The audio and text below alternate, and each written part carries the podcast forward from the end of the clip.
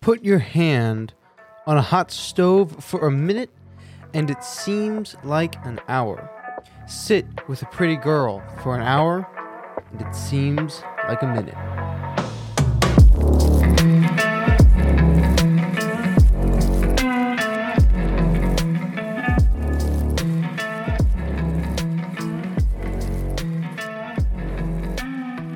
Folks, welcome back to the Food for Thought podcast.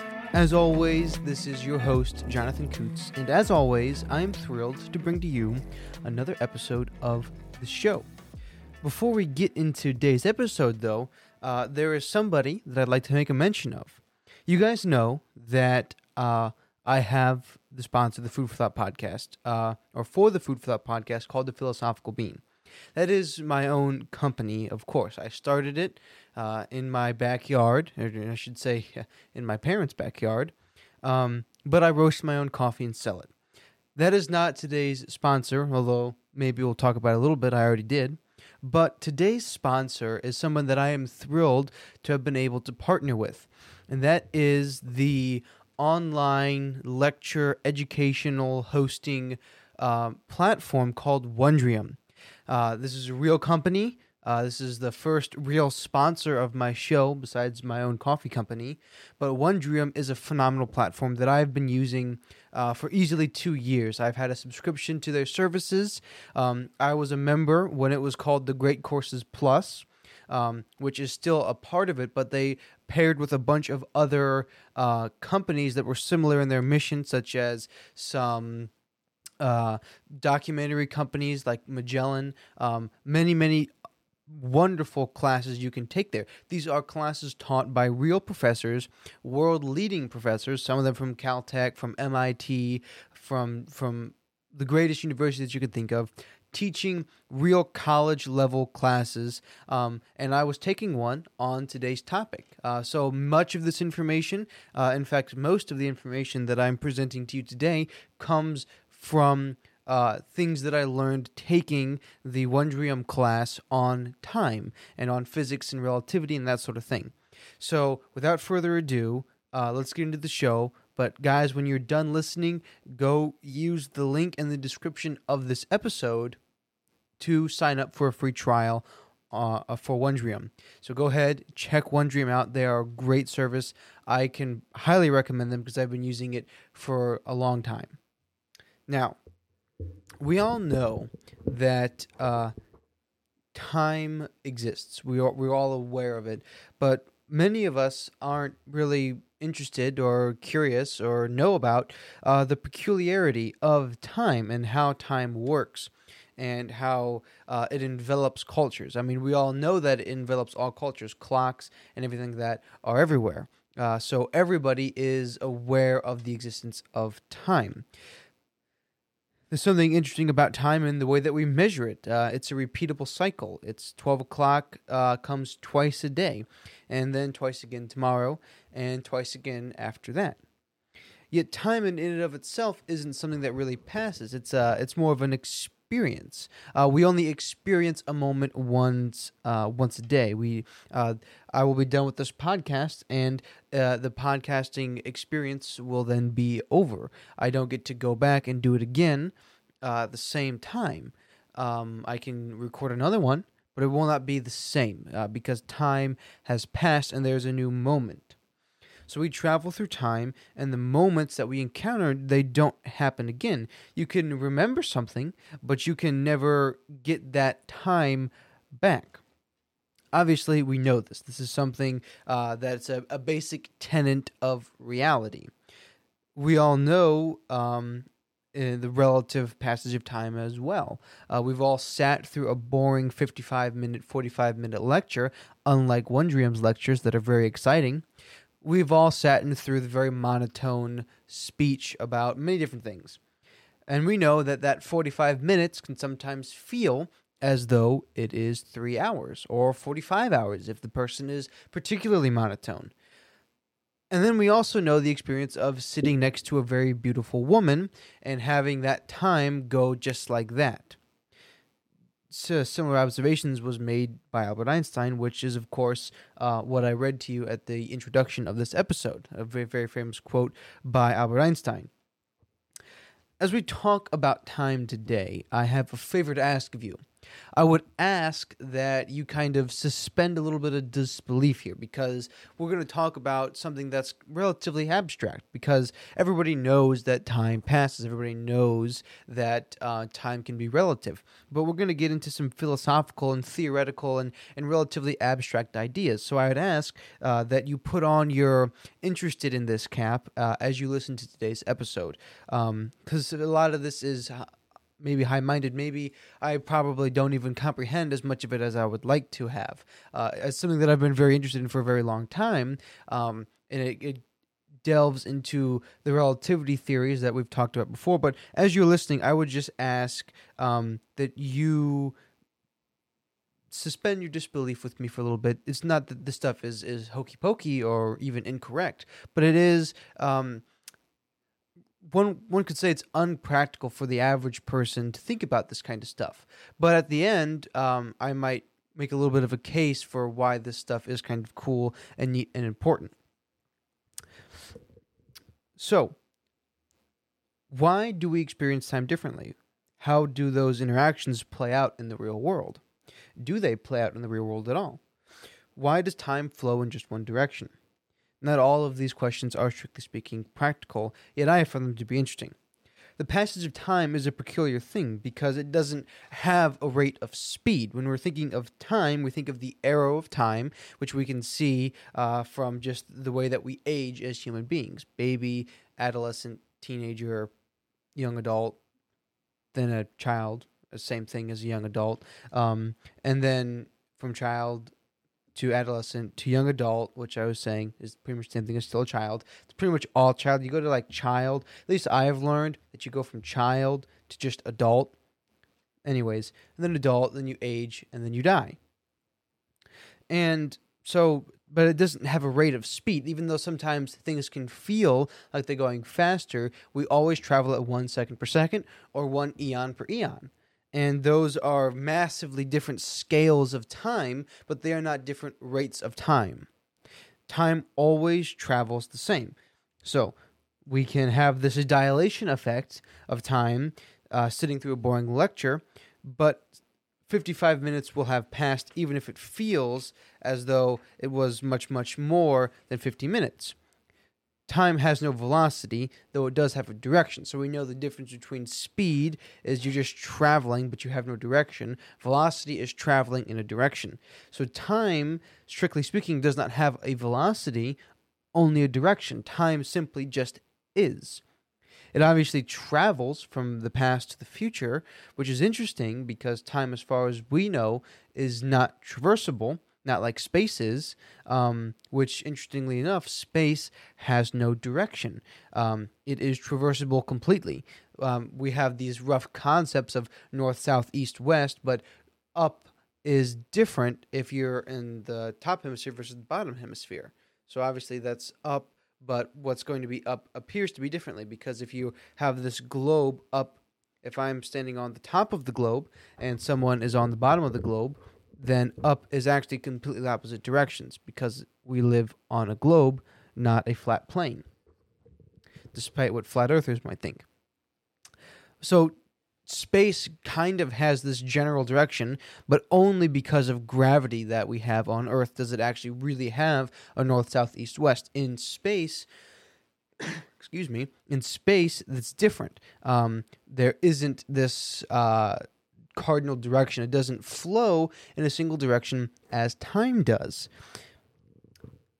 And to some extent, um, we have the uh, the concept of space time. We have, which is one of Einstein's theories, uh, something that he kind of posited for us. He put forward this concept that space and time are actually interwoven, which is interesting as it kind of they kind of complete each other in some ways. Um, this is the concept that Einstein had. bear with me. Um, we can travel with a place repeatedly often. We can travel to a location um, very, very often. We can go and frequent McDonald's, even though we probably shouldn't. We can go to that spot in space whenever we want. We can go back there infinitely, but yet we cannot go back and do that same thing in the exact same moment of time. Time has passed. This is a different experience. We all know this to be true because time flows from the past to the present to the future. So we can travel through space, but we cannot travel through time. We must experience time as it goes. Yet Einstein taught us that time is related to space, but space doesn't have any fundamental directionality. It has a sort of non fundamental directionality. If you drop something in a room, it will always go down as opposed to up but the difference between up and down in a room doesn't reflect any deep feature of reality. If you were in Australia instead of the United States, the downward direction would be something different. The arrow of space depends on where you are. That was a beautifully way a beautiful way of putting what I was just kind of saying, and that is from Wondrium. That is a, a direct quote from one of the lectures. So I do not get credit for saying it that eloquently. Obviously, I was rambling. I got my idea across a little bit, but that's what you get when you have a PhD in this sort of stuff. So we interact with space in a way that is defined by our existence on Earth. Our interaction with space versus um, on space, uh, our interaction with space on the moon would be different because of gravity, and the way its magnetic poles would be different uh, or such things as that. Yet time and the way time flows is extremely ingrained in the system of our universe. Uh, it is a completely objective thing. Time always exists as it does right now. We always uh, move through time at a rate of one second per second. Time exists in the same way on Earth as it would on the moon or on Jupiter. Interestingly enough, time does have a physical uh, impact on our planet, on our world, on our universe. Uh, to the very fiber of everything, there is a concept known as entropy. And we know what entropy is because we've talked about it before. Uh, so I will not belabor the topic, but for those that didn't get to listen to that episode, entropy is as follows. Entropy is uh, essentially the measure of disorderliness of anything and everything the universe to a bedroom to even an apple or an egg. And entropy is, in fact, the cardinal way that we know how time flows. Um, for example, uh, this uh, the professor used that in the example in Wondrium. Uh, if you see an egg cracked, we know, as a matter of course, that the egg did not come into existence that way it tended towards that disorderliness. So if we see a broken egg, we can assume and we can travel in our minds back through time to a place in which um, the egg was whole. It fell out of someone's carton or something like that. So, and because of the order of time, or the direction of time and our knowledge about entropy, we know we can recreate a more accurate past for that egg than we can for the future of that egg because who knows what can happen. If it gets incredibly warm outside and very hot, maybe the pavement will fry the egg. Maybe a bird will come and cannibalize the egg. Maybe um, a dog will come and look it up. Maybe someone will actually be a good citizen and pick up the egg and throw it away but the possibilities of the future of that egg is infinitely greater. Its level of disruption in the future is infinitely greater than uh, the past. We know an exact past for it. It had to have come. We don't know exactly how the egg got there, but because of the arrow of time and because of the second law of thermodynamics, we know that at one point that egg was whole. And just to kind of make this point even greater, the fact that this is called the second law of thermodynamics is just crucial because very few things actually um, become law, scientific law. This is the second law of thermodynamics. Uh, people, professors, uh, educators, intellectuals, quote unquote, speak of evolution as a as they speak of it as a law, but it is not.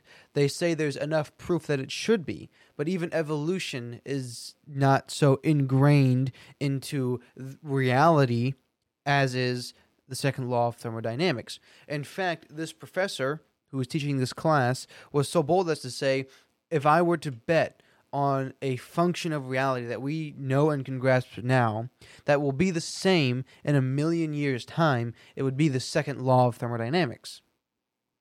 The second law of thermodynamics, entropy, is in fact the greatest way that we know how time passes, the greatest way in which we can affirm the existence of the passage of time, because we know that things at the beginning of time were more orderly and always tend towards chaos and towards disorder.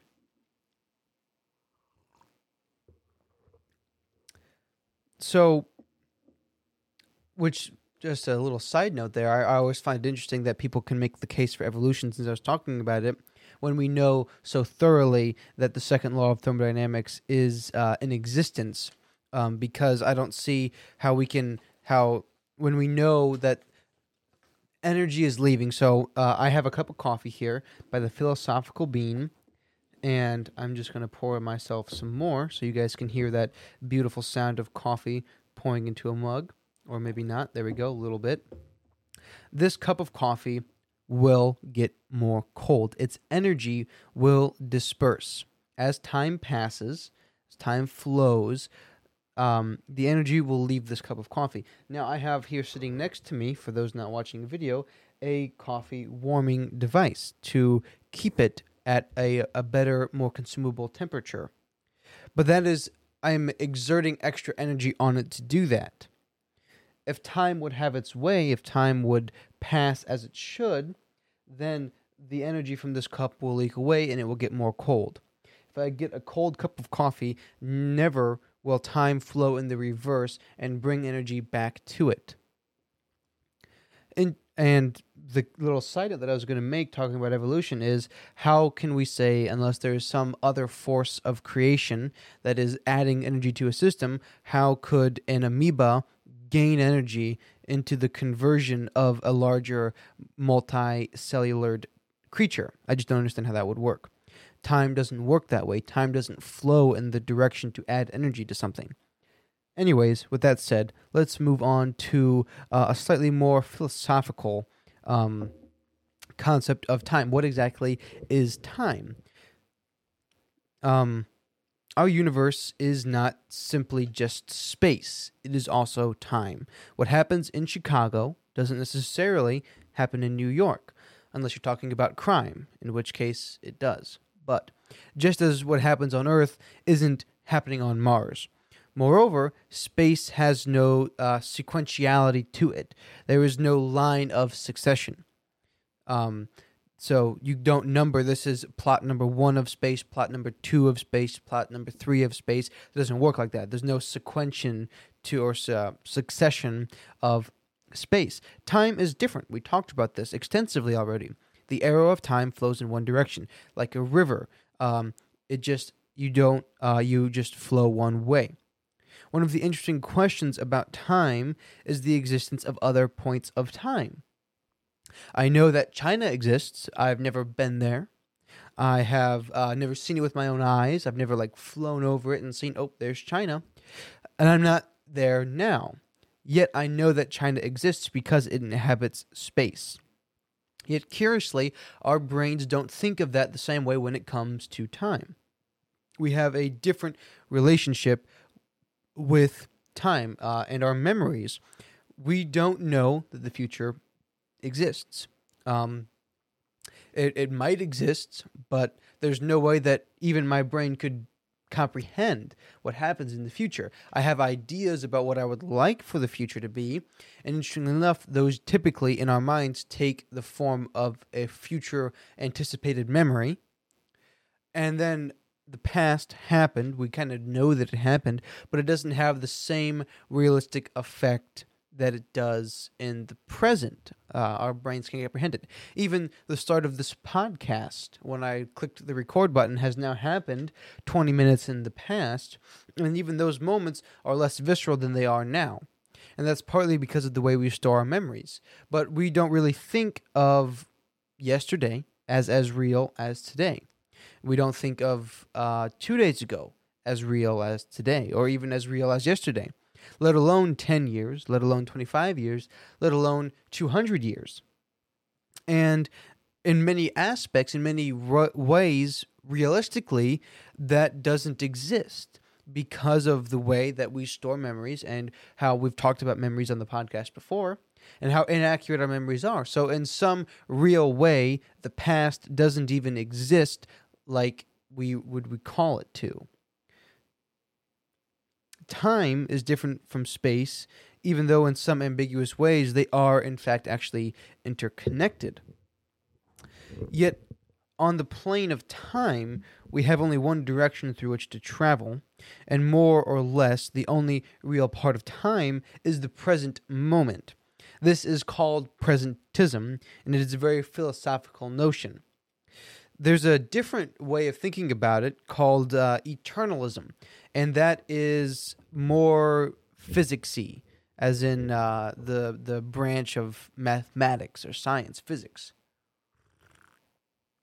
The concept of clocks is uh, measuring time is not a relative thing. Clocks are not measuring an abstract idea that we just came up with, despite what some people would think um, time is not actually something that we just came up with.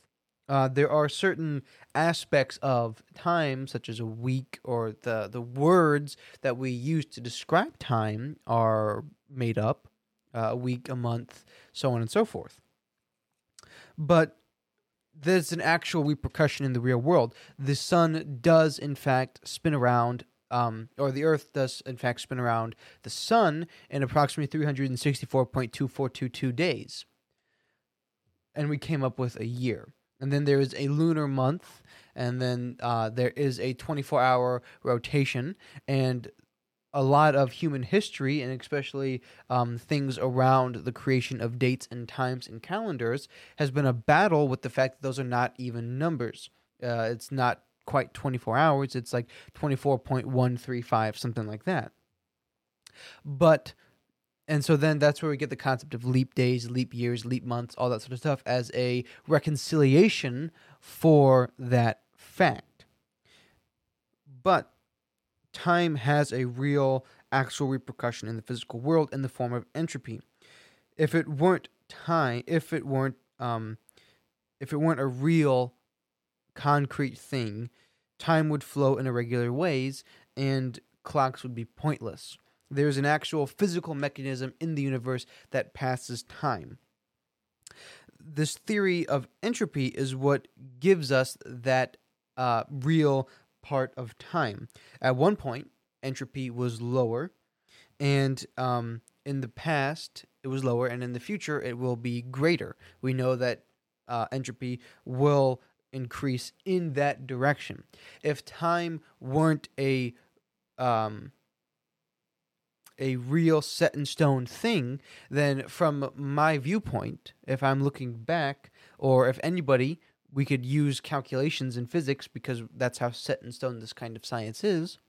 I could look into the future and I would see that entropy would be greater, but I'd also be able to look at the past and see that entropy would be greater in the past as it if time didn't flow in its direction that it does, time would flow out of kind of my existence or any person's individual existence. But time doesn't work like that, and entropy doesn't work like that. I don't look into the past and see a greater disorderliness. If time weren't in its actual concrete form, then perhaps my coffee cup could get hotter um, instead of having to use this coffee warming device because everybody knows that the philosophical bean coffee tastes the best hot. So go get yourself some. So time does have this peculiar habit of flowing in a similar direction, in the same direction. Um, And we know that to be the case because of the nature of entropy. So, but just how set in stone is time really, in my experience of it? And what would happen, per se, if time stopped? Well, this is a very disappointing notion. If time were to actually stop, we would never really know. Um, because everything about us would also halt. Um, my heart would no longer beat, it would just be frozen in time. Uh, my brain would stop functioning because it would be frozen in time. Every aspect of everything in the world would stop. So that's kind of boring. We wouldn't have even known because nothing would be able to travel because of Einstein's theory of space time. As we uh, travel through space, we must also travel through time. And if I cannot travel through time, then I cannot travel through space. Neither could the neurons in my brain firing to even grasp the concept that time has stopped. It wouldn't work because space and time are interconnected and interwoven. So it wouldn't be very interesting. Now, what if I stopped time three feet, five feet away from me? So if I had some sort of super magical power that I could stop time everywhere but right where I am in this little bubble. Well, unfortunately, it would also be very boring and you would most likely be dead very quickly because if I'm walking in a direction uh, then time would flow around me. But if I stayed stationary, if me sitting at this podcast booth right now stopped time everywhere but three feet around me, very quickly I would use up all of the air around me. But interestingly enough, everything around me would be completely black because light would not be able to travel into my eyes anymore. There would be a wall preventing light from getting into my eye sockets and my brain being able to then transfer that light into vision air, oxygen would be like a wall. If I tried to reach out, boom, past the three foot mark, and I tried to touch something, I would hit a virtual brick wall of oxygen particles because they have now stopped moving and stopped shifting in a, such a way that I could breathe it in. So it would also be very boring and uh, very unfun. So that's what would happen if time were to stop because of this interconnection of time and space. I'm going to read some just quotes from Wondrium now. Uh, this was going to be a shorter episode as always, and I'm coming right up to about 30 minutes. We're going to talk about the relativity theories, and then, uh, of course, something that has always been extremely interesting: time travel. How feasible is it really? Um, so we're gonna, I'm just going to read some passages. I'm going to talk about relativity really quickly, and then I'm going to read some passages from Wondrium to end this episode off today time and space are interconnected. I've said that a couple times now. Don't need to beat a dead horse.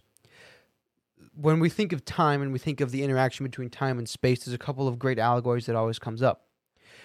One of them is uh, the use of atomic watches um, as a, a device that we could m- precisely measure time. Time, though time is a universal and it flows in one direction, people can experience time differently and actually do experience time differently because of the way that they inhabit space. There's, of course, the famous example um, the faster we travel, the closer to the speed of light we get, uh, the slower time uh, affects us. So if we had the twins, and the twins, one of them went to space traveling at near the speed of light, came back, the other one would be much older. If uh, but even in a different way, in a different aspect, um, if I was, say, born and I had a twin and we were born at the exact same time, I know that's unfeasible, unrealistic, it can't be done.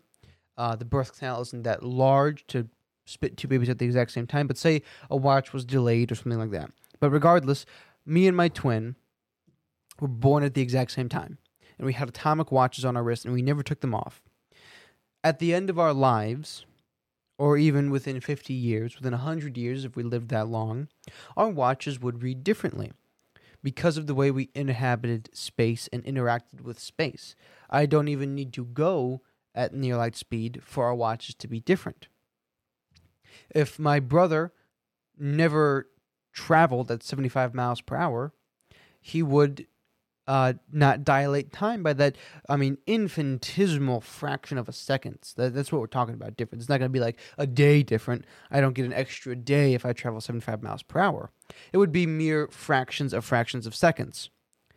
There's also the uh, interaction of gravity with time as well. Gravity is one of the dilators of time because, in fact, my head is slightly, slightly younger than my feet are because gravity gets greater the closer to bottom of Earth that we get, as close to the ground as we get.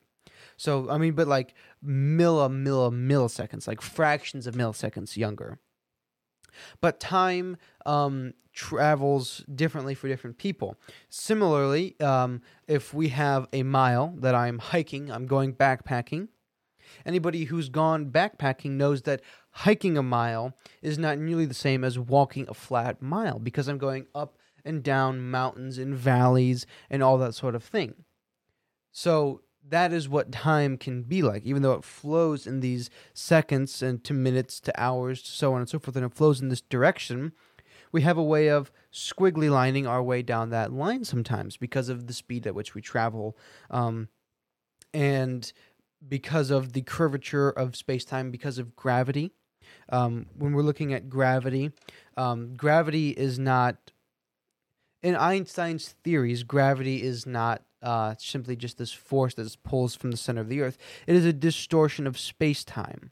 So we have a th- uh, this two dimensional blanket, and uh, gravity is in our in the estimations of these Einstein's relativity theories, we have this sheet and we have a bowling ball, and then that is distorting space time, right? And then we can think of gravity as Earth's best efforts to continue to travel in a straight line, though we are being sucked into this kind of warping of space time. And we know that because of that distortion of space time as we travel through space, we're also traveling through time because they're interconnected. The greater the force of gravity, um, the greater that distortion of the blanket, the slower time goes. Um, when we're looking at wormholes and black holes, um, there's uh, that's some crazy concepts that, that I don't comprehend and don't feel extremely comfortable spouting out. But to the best of my knowledge, the best of how I understand it, um, time essentially completely stops because a black hole is this infinite condensing of everything, of reality itself, kind of, of space time. So when we uh, encroach upon what's called the event horizon, at some point we would just not even remember crossing that threshold because of the warping of light we wouldn't be able to see and the warping of space time in and of itself. The traversing of space is the traversing through time. Um, and that would just completely collapse in upon itself to infinite density. And we would essentially be traveling down that forever because it would just infinitely go greater and greater and greater, and the force of gravity would just continue to pull us down infinitely to the speed at which our bodies can't even actually travel, which is called spaghettification, I guess. I just learned that today, which is interesting, uh, which is why we kind of see that in those really loopy shows. They just got like they just infinitely grow longer uh, and so we but time at that point essentially ceases to exist because of the collapsing of this four dimensional plane called space time. So that's the relation and the correlation between space and time. It is very coordinated together in aspects that even the condensing of gravity, if you've seen the movie Interstellar, um, that does a great job showing this massive planet that distorts gravity and therefore distorts space time, distorting the way in which we as humans would experience time. What was just minutes on one planet was years outside of its gravitational pull. That is uh, the concept of relativity. And if one person never experiences that force of gravity, then they don't experience time in the same way. This professor says it's that distortion of light cones in the solar system caused by the gravitational field of the sun that makes the Earth orbit rather than moving in a straight line. One way to think about general relativity is to think that the particles, including the Earth, are doing their best to move in straight lines. But because space time itself is curved, there are no straight lines, which is why uh, the fastest way to get somewhere is actually not a straight line, it's a curved line. That is what gives rise to what we call gravity. This is why the moon goes around the earth and the earth goes around the sun.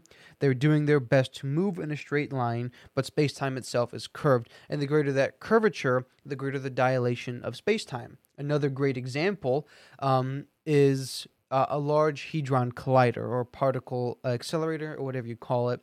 Um, when they are pushing these things at near light speeds, the particles actually condense down smaller. They actually turn into like a pancake, inhabiting therefore less space. They actually dilate and experience time in a different manner because they're accelerating so fastly. Then they slam in together, creating new atoms and so on and so forth. But time will dilate for them as they um, get closer to the speed of light, which is why E uh, equals mc squared. Um, the fast, the closer we get to light, the more mass we take on, and that is essentially the universal um, speed limit is the speed of light. And now we're getting into things that we don't need to talk about about time, so I'll stop there and let's uh, finish the episode with talking about time travel. What is truly bothering us here is the arrow of time which is absolutely built into how we think about the past. And by the way, I'm reading now um, from Wondrium once again. Very great resource. Can't recommend it highly enough. I just had these couple paragraphs that I thought were really good and did a great job encapsulating it, so I wanted to just read it to you right from there. Um, is absolutely built into how we think about the past, the present, and the future.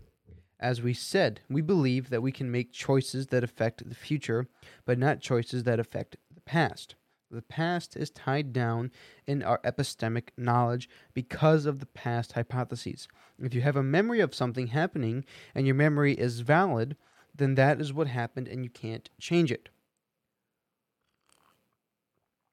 If you put the possibility of time travel into the situation, then your personal future becomes mixed up with the past of the universe. You personally always age into your future light cone.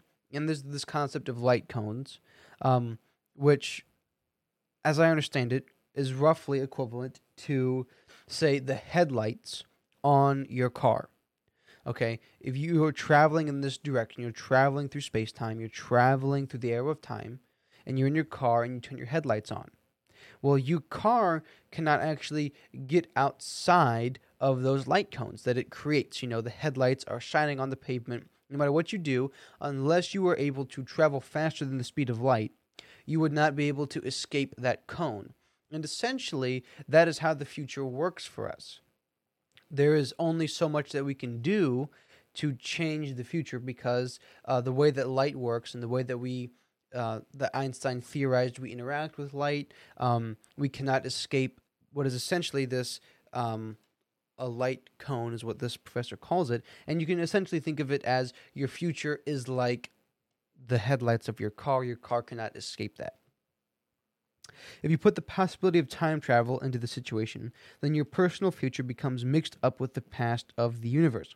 You personally always age into your future light cone, but if you go off in a spaceship, zoom around a closed time like curve, and come back to the past because of the dilation of space time and the way that uh, space time is not flat, it is actually warped and bent because of gravitational weights of different planets, black holes. Um, this is kind of precluding wormholes. We're not talking about wormholes here. We're simply talking about the ability of traveling through a warped space time. You could, ascend, theoretically, you could travel back be, uh, because of the interactions of space time and the curving of it. You get to the past, gets mixed up with something you thought was alterable, your personal future. It's likely that time travel isn't possible, but the many worlds interpretation of quantum mechanics offers a tiny loophole. I'll talk about that here in a second. Um, but what he's saying is time travel isn't necessarily possible in an aspect of making a time machine and going back into the past. because of the way that time works and the way that our brains even comprehend it, traveling back in time would kind of collapse our reality around ourselves because you age forwards. And this is what we're talking about with those um, the light cones only go in one direction. So on your car, your light cones don't bend backwards and go into the back. If you put in reverse, the light is still traveling in this way. Okay, so light always travels in this direction that it's being sent, as does time. And the way that we inter, uh, inhabit space means we inhabit time in the same way because time and space are related. So we inhabit space and we age through space the same way that we age through time. Therefore, time travel can't really be possible because if I were to go back and you say there's the famous killing my grandfather because we're sadists and for some reason want to go back and kill our grandfathers or think about going back to killing our grandfathers, well, that's a paradox. But many physicists believe that there would be some functionality of reality itself that would prevent you from killing your grandfather um, because of just the existence of that kind of paradox. But this author says, well, even just trying to travel back would be prohibited by the laws of nature because of the way we travel through time. It's just not possible. Now, the loophole in time travel is if the many worlds theories exists and a multiverse, then essentially you could travel back into space. You could travel to a world at a different time in that world where um, everything is different or everything is the exact same, but but for one minuscule difference, such as maybe one person grayed his hair a little bit early. That's the only difference in the world. Um, there's a great book that explores that idea uh, called Timeline by the author Michael Crichton. That is one of my favorites. I highly recommend you go uh, read it. It's very good, and it's just it's about just that. Anyways, so like I said, this was kind of an abstract idea. It was it, for me. It's interesting to think about those kind of things because I find it interesting. So I hope you guys found it interesting as well. Now, there's a, a comforting notion about this, um, and why I want to talk about this is because um, it was interesting to me primarily, but bringing it back to what I said, why it kind of is interesting to think about, is because the Bible exonerates us often to um, live in the present, because the present is, in fact, the only part of our lives that is actually real. And uh, Screwtape in the Screwtape letters, C.S. Lewis talks about this about trying to get people to live in the past or trying to get people to live in the future because they don't exist yet, or they already existed and are therefore unchangeable. He even says, uh, spend more time trying to get your patient to talk about the future because the past is eschewed in reality. It still happened, and reality is unavoidably pointing towards God. Even the laws of nature uh, detest the notion that God did not create them. evolution itself, as I mentioned before, um, is unfeasible in my mind because of this second law of thermodynamics. The Big Bang itself, I'll be talking about uh, in an upcoming announcement that I'll probably make sometime, maybe the next episode. Maybe I'll make it throughout the week. But there's another project that I've been working on that I'll be announcing, and one of the topics that will be discussed at that point will be the Big Bang and some new photos that have come out. Regardless, the very laws of nature and reality um, tell us to be concerned only with the present because that is where we interact with God uh, in our minds. I believe when we have uh, this spiritual experience, when we're communing with God, we exist out of time. We're pulled out of time. God is not pulled down to the present, but we are pulled into His reality, which is outside of time because the only way that time can in fact exist as it does is if it was created to do so even if you're a lot of um, scientists even this scientist uh, this uh, came out years and years ago probably early to mid 2000s um, otherwise i'm sure he probably would have used interstellar in some examples but um, this came out these photos only came out in early august this video was made. This video series was made years and years ago, but these scientists believe that time was created after the Big Bang. Okay, but we already discussed what would happen if time stopped. Nothing could move because of the correlation between time and uh, space.